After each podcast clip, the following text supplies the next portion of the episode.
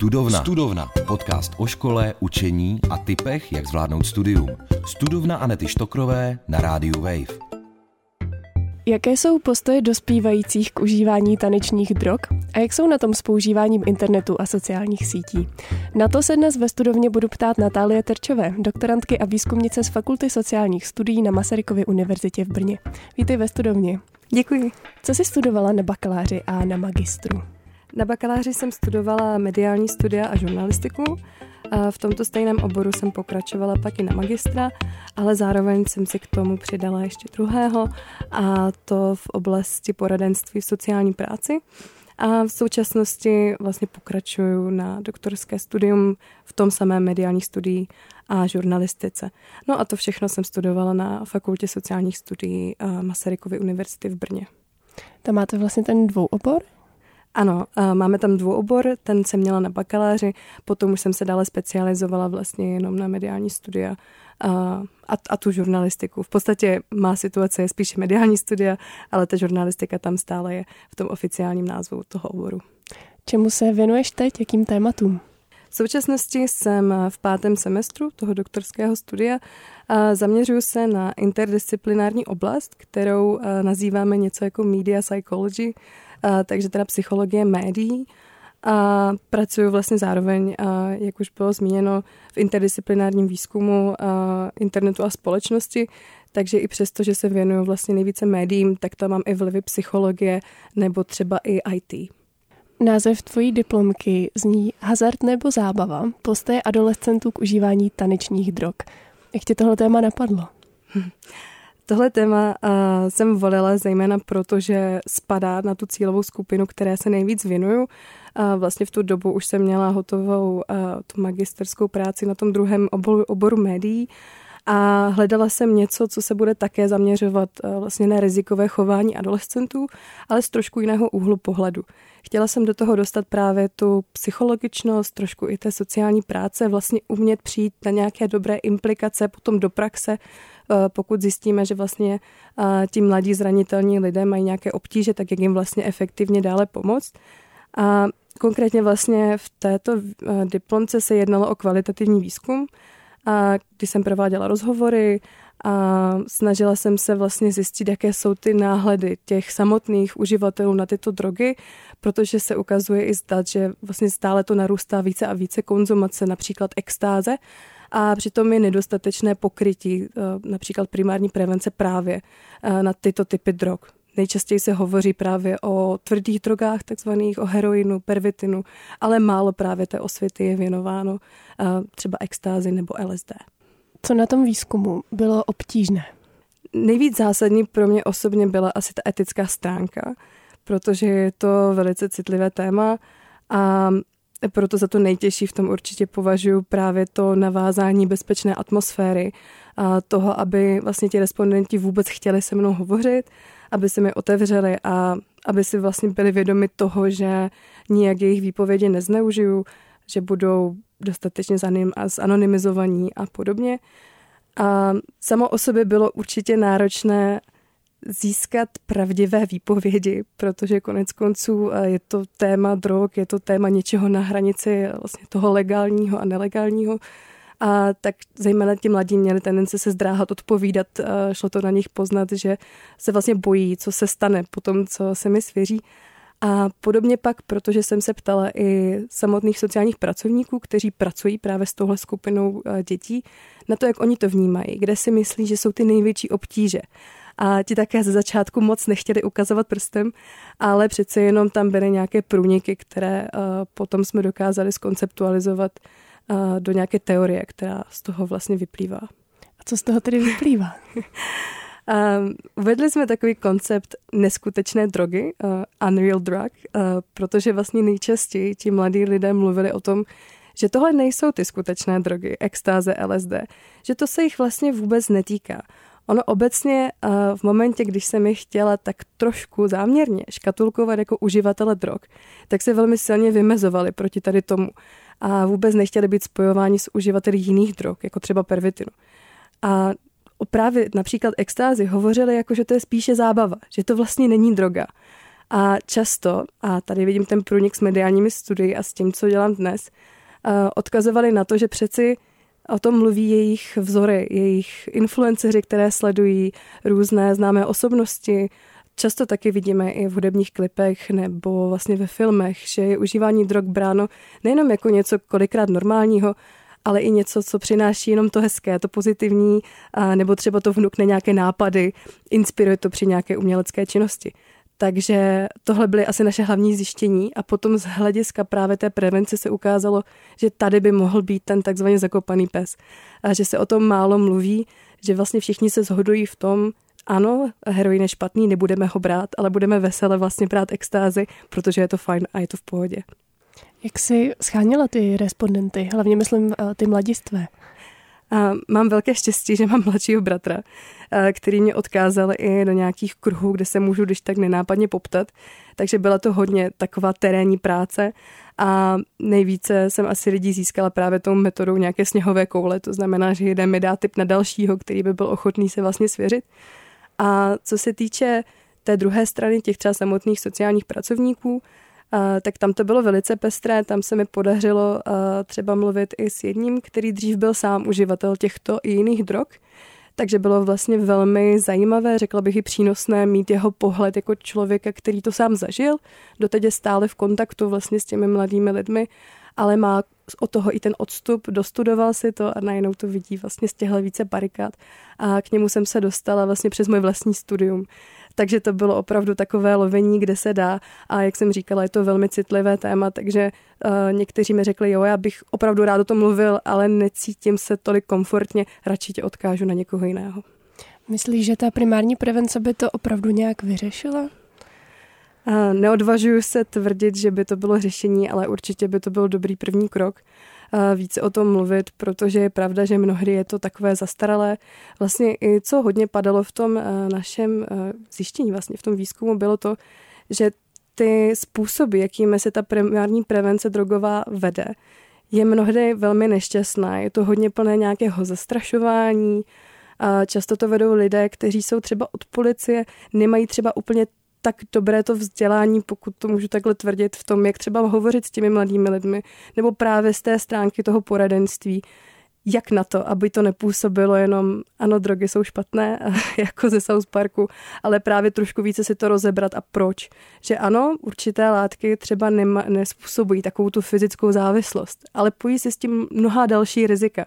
Jako třeba to, že to, co si kolikrát ti mladí lidé berou, nejsou, ale nejsou ty věci, které si skutečně oni myslí, že eh, že do sebe vlastně vpravují, že ty látky mohou být něčím takzvaně řízlé, často právě nemají ani ty finanční prostředky a ani tu motivaci, možná kvůli té primární prevenci, aby si ověřovali, eh, co vlastně v té droze mají. A tohle všechno jsou věci, o kterých je potřeba mluvit a myslím si, že by to skutečně mohlo zásadně pomoci. Teď eh, se věnuješ výzkumu. Co tě přesvědčilo pokračovat po magistru právě ve výzkumu? Úplně upřímně, už eh, když jsem začala magistra, tak jsem cítila, že, že mě věda hrozně láká. A abych se přiznala, měla jsem i, to byl tehdejší vedoucí katedry uh, mediálních studií, Jakub Macek, který měl tak neskutečně poutavé své přednášky, že jsem si říkala, tyjo, uh, tohle bych chtěla vlastně sama zkusit zkoumat a ponořit se tady do těch vod právě co se týče médií, eh, našeho užívání médií a jak vlastně vstupují do naší každodennosti. Takže už tehdy jsem eh, začala být více orientovaná právě na ta data a na tu vědu jako takovou a postupně jsem se pokoušela právě zalíbit v určitých výzkumných týmech, aby, aby si mě tam vzali, aby mě něco naučili, abych mohla nahlédnout právě hlouběji. Teď eh, zkoumáš digitální technologie a jejich používání. Jakými problémy nebo otázkami se teď zabýváš? Mm, já sama se věnuju digitálním dovednostem adolescentů. A konkrétně se dívám na to, jak se vlastně liší ty určité typy digitálních dovedností a k čemu vedou. Pokud bych to vzala tak více ze široka, tak zkoumáme, zda určité typy digitálních dovedností mohou vést k odlišným výsledkům. Například zda některé mohou být spíše protektivní pro ty eh, děti v mém případě, některé spíše rizikové. Ono totiž paradoxně, eh, co víme z výzkumu, tak ty děti, které jsou více digitálně zdatné, tak více využívají těch výhod, eh, které jim poskytují technologie, takže jsou vlastně více online. ale paradoxně kvůli tomu jsou více ohroženy těmi různými riziky, které se tam potom mohou skrývat. A my vlastně cílíme na to zjistit, zda toto nějakým způsobem ovlivňuje jejich well-being, tedy nějakou jejich vlastně životní spokojenost z toho psychologického pohledu, a zároveň tedy zda jsou nějaké rozdíly mezi těmi konkrétními dovednostmi, které oni mají a k čemu právě uh, následně vedou. Přijde mi, že mm, s tímhle tématem používání digitálních technologií se pojí spousty mýtů, někdy se to až tak eh, jako demonizuje, tak by mě zajímalo, eh, co jsou opravdu ta relevantní témata a co jsou spíš takové ty mýty. Uh, mýtů nebo nějakých chybných předpokladů je bohužel v oblasti digitálních dovedností hodně. A mohou za to nekonzistentní měření digitálních dovedností v těch dosavadních studiích, které máme. A například velmi nejasně se měřilo to, co vlastně digitální dovednosti jsou. A velmi těžko se určuje, co vlastně digitální dovednost, zda je to jenom to, že dokážeme zapnout počítač, že dokážeme zadat něco do vyhledávače, anebo zda do toho vlastně spadá i kritické myšlení a tady ty pokročilejší znalosti, které konec konců s tím souvisí. Bohužel proto se nám velmi těžce určuje, co teď víme v současnosti, protože každý si s tím trošku zacházel, jak chtěl. A nejenom vlastně na úrovni výzkumných pracovišť, ale i všude ve světě. Nebyly tam vlastně jasně dané ty hranice. A dále pak i ten způsob, jak se na digitální dovednosti ptalo. A velmi nejčastěji to právě bylo nějaké sebehodnocení, v tomto případě těch dětí. A ty otázky se nesly v duchu, jak moc si věříš, že bys dokázala vyhledat XY, což samo o sobě spíše než ty dovednosti měří to, jak to dítě si samo sobě věří. Je to takzvaná self-efficacy, což je najednou docela zásadní chyba toho měření. A tohle se hodně projevilo například u genderu. Můžeme si vlastně zjistit z dosavadních studií, že dívky jsou na tom podstatně hůře v digitálních dovedností než chlapci. To je takový oblíbený mýtus, že chlapci jsou prostě nadanější ale přitom uh, ve studiích, kde se nejdřív takhle zeptali těch dětí, jak si moc věří, jak moc si myslí, že by dokázali vyřešit nějaké digitální otázky a následně jim dali nějakou praktickou úlohu, tak se ukázalo, že nejenom, že ty dívky s těmi chlapci drží krok velmi obstojně, ale kolikrát je i takzvaně outperformovali a byli vlastně šikovnější než ti chlapci. A tohle všechno vlastně zatěžovalo to, co my dosud o digitálních dovednostech víme. Takže nově se snažíme vlastně i v rámci jednoho mezinárodního výzkumu, kterého jsem součástí, jmenuje se to Youth Skills, právě jako na dovednosti dětí, a vytvořit nějakou novou klasifikaci a definici toho. Dobře, co to tedy je? Máme nějaké hranice. Pojďme je všichni používat, ať můžeme zjistit, jak ty věci skutečně jsou a spíše se orientovat právě na ty praktické úlohy, spíše než na to, jak se děti věří, protože to pak neskutečně zkresluje to, co víme. Co zajímavého si zjistila? Jak jsou na tom ty adolescenti a jak jsme na tom i my? A napříč generacemi, pokud to tak můžu říct, se ukazuje, že skutečně mladí lidé si snadněji osvojují ty základní digitální dovednosti, tu takzvanou button knowledge, nějaká znalost těch čudlíků, jak vlastně co zapnout, kde co najít. A to se skutečně ukazuje, že ti mladší mají mnohem lepší. Ale co postrádají a v čem stále jsou lepší vlastně ty starší generace, tak to jsou ty kritické dovednosti. Proto vlastně obecně apelujeme na to, aby se více implementovala nějaká mediální gramotnost do výuky, aby se o tom více mluvilo i třeba v rodinách, protože se to ukazuje jako takový opravdu zásadní zlom. A ta představa, že dnešní mladé děti jsou velmi digitálně schopné jenom proto, že technologie jsou okolo nich, tak to je velmi krátkozraká představa a měli bychom právě s nimi mluvit o těch různých důsledcích a implikacích a úplně jednoduše třeba, že to první, co jim vyjde ve vyhledávači, není nutně to nejlepší, uh, nejlepší vlastně možný výsledek, který mohou použít, a nebo i to, že třeba existují nějaké algoritmy a jak mohou ovlivňovat třeba ten obsah, který ty děti vidí.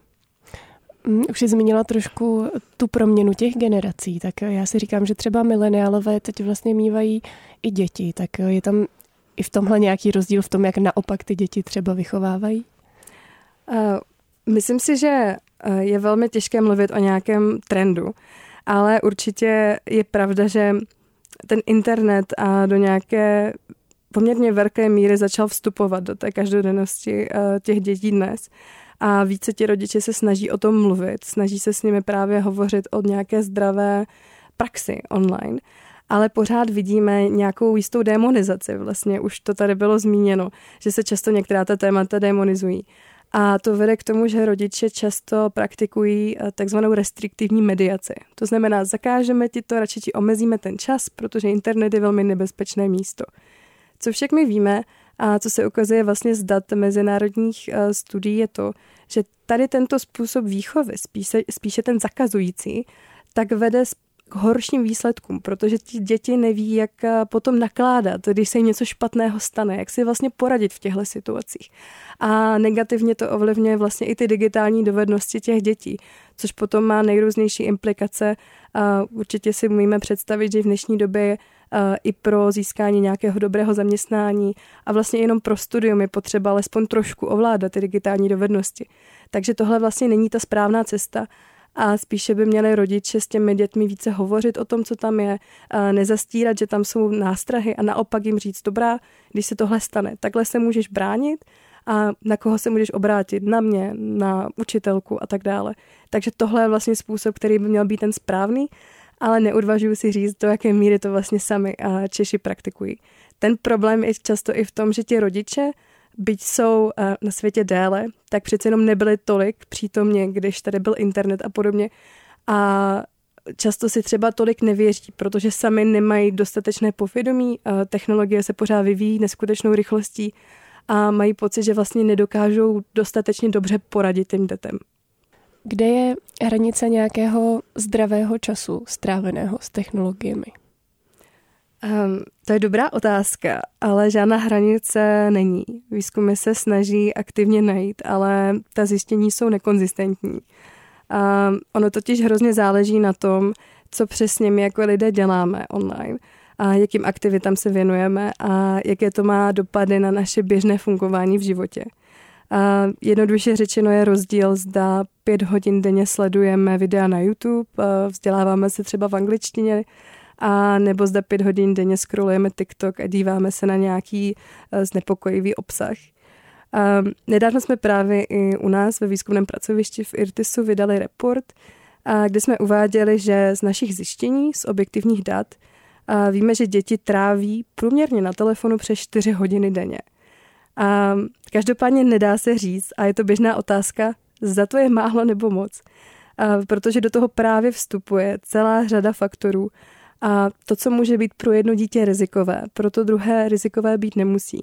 To právě záleží na řadě, opravdu velké spoustě individuálních, sociálních faktorů. To, v čem to dítě vyrůstá, třeba i zde má nějaké znevýhodnění, třeba i zdravotní a podobně, zde se potýká s nějakými psychickými znevýhodněními. Je toho opravdu veliká spousta a proto je se velmi špatně generalizuje právě. Třeba i uh, zda je nějaký obsah špatný obecně, tak pro někoho opravdu vyústí v nějakou újmu a pro jiného ne. A stejně tak je to právě i třeba s nějakým tím časem stráveným online. Hodně se mluví o tom TikToku. Je podle tebe třeba rizikovější? Určitě vnímám tu rizikovost v tom, že tam velmi rychle člověk získá takový ten dopamin v těch krátkých úderných videích. Je to vlastně neustále taková potrava pro ten mozek. A oni moc dobře vědí, co dělají a proč je to nadizajnované právě tak, jak je. A myslím si, že je to určitě jeden z těch uh, sociálních kanálů, z těch sociálních médií, kde nejvíce lidí sklouzávají v tom, že si třeba i sami vytyčí, dobrá, chci být online jenom tuhle dobu, nechci to překračovat, vím, že v tom mám nějaký potíže. A tady ujedou, protože jsou tak efektivně stimulovaní, co pár vteřin, když ho to nebaví, tak to jednoduše vlastně od, odstřelí nahoru, odskrolují dál. A může to být velmi uh, taková ta králičí nora. Velmi jednoduše do toho můžou spadnout. A myslím si, že TikTok v tomhle je vlastně perfektní, paradoxně, proto, aby v tom lidi trávili příliš mnoho času a zacyklili se v tom. Jaký ty máš vlastně vztah eh, k sítím, k technologiím? Určitě eh, kvůli povaze mojich studií a mé práce eh, jsem opatrnější v používání různých médií. Více si sama reflektuju, co dělám. Trošku se tak analyzuju vědecky. TikTok nemám, mám Instagram, ale ten používám spíše pro mé kočky upřímně. A obecně se snažím více být asi taková uvědomělá v tom, co dělám právě, když vidím všechny ty důsledky, všechna ta data, ale není to tak, že bych si to všechno odpírala. Stále je strašně moc eh, výhod, které z toho pramení a to je právě to, že bychom měli všichni umět nějakým způsobem vybalancovat ty výhody a ty příležitosti, které se online skrývají eh, versus vlastně ta rizika, která tam, eh, která tam leží. Takže já se snažím být snad nějakou dobrou praxí. Otázka je, jak moc se mi to daří a nepřehánět to, ale zároveň právě nebýt restriktivní, být na sítích. Co bys poradila někomu, kdo tráví příliš času na sítích? Um, lidi mohou mít uh, subjektivní náhled uh, na to, co je moc a co je málo. Pro někoho mohou být uh, tři hodiny online příliš, pro někoho to může být až deset, pro někoho vůbec.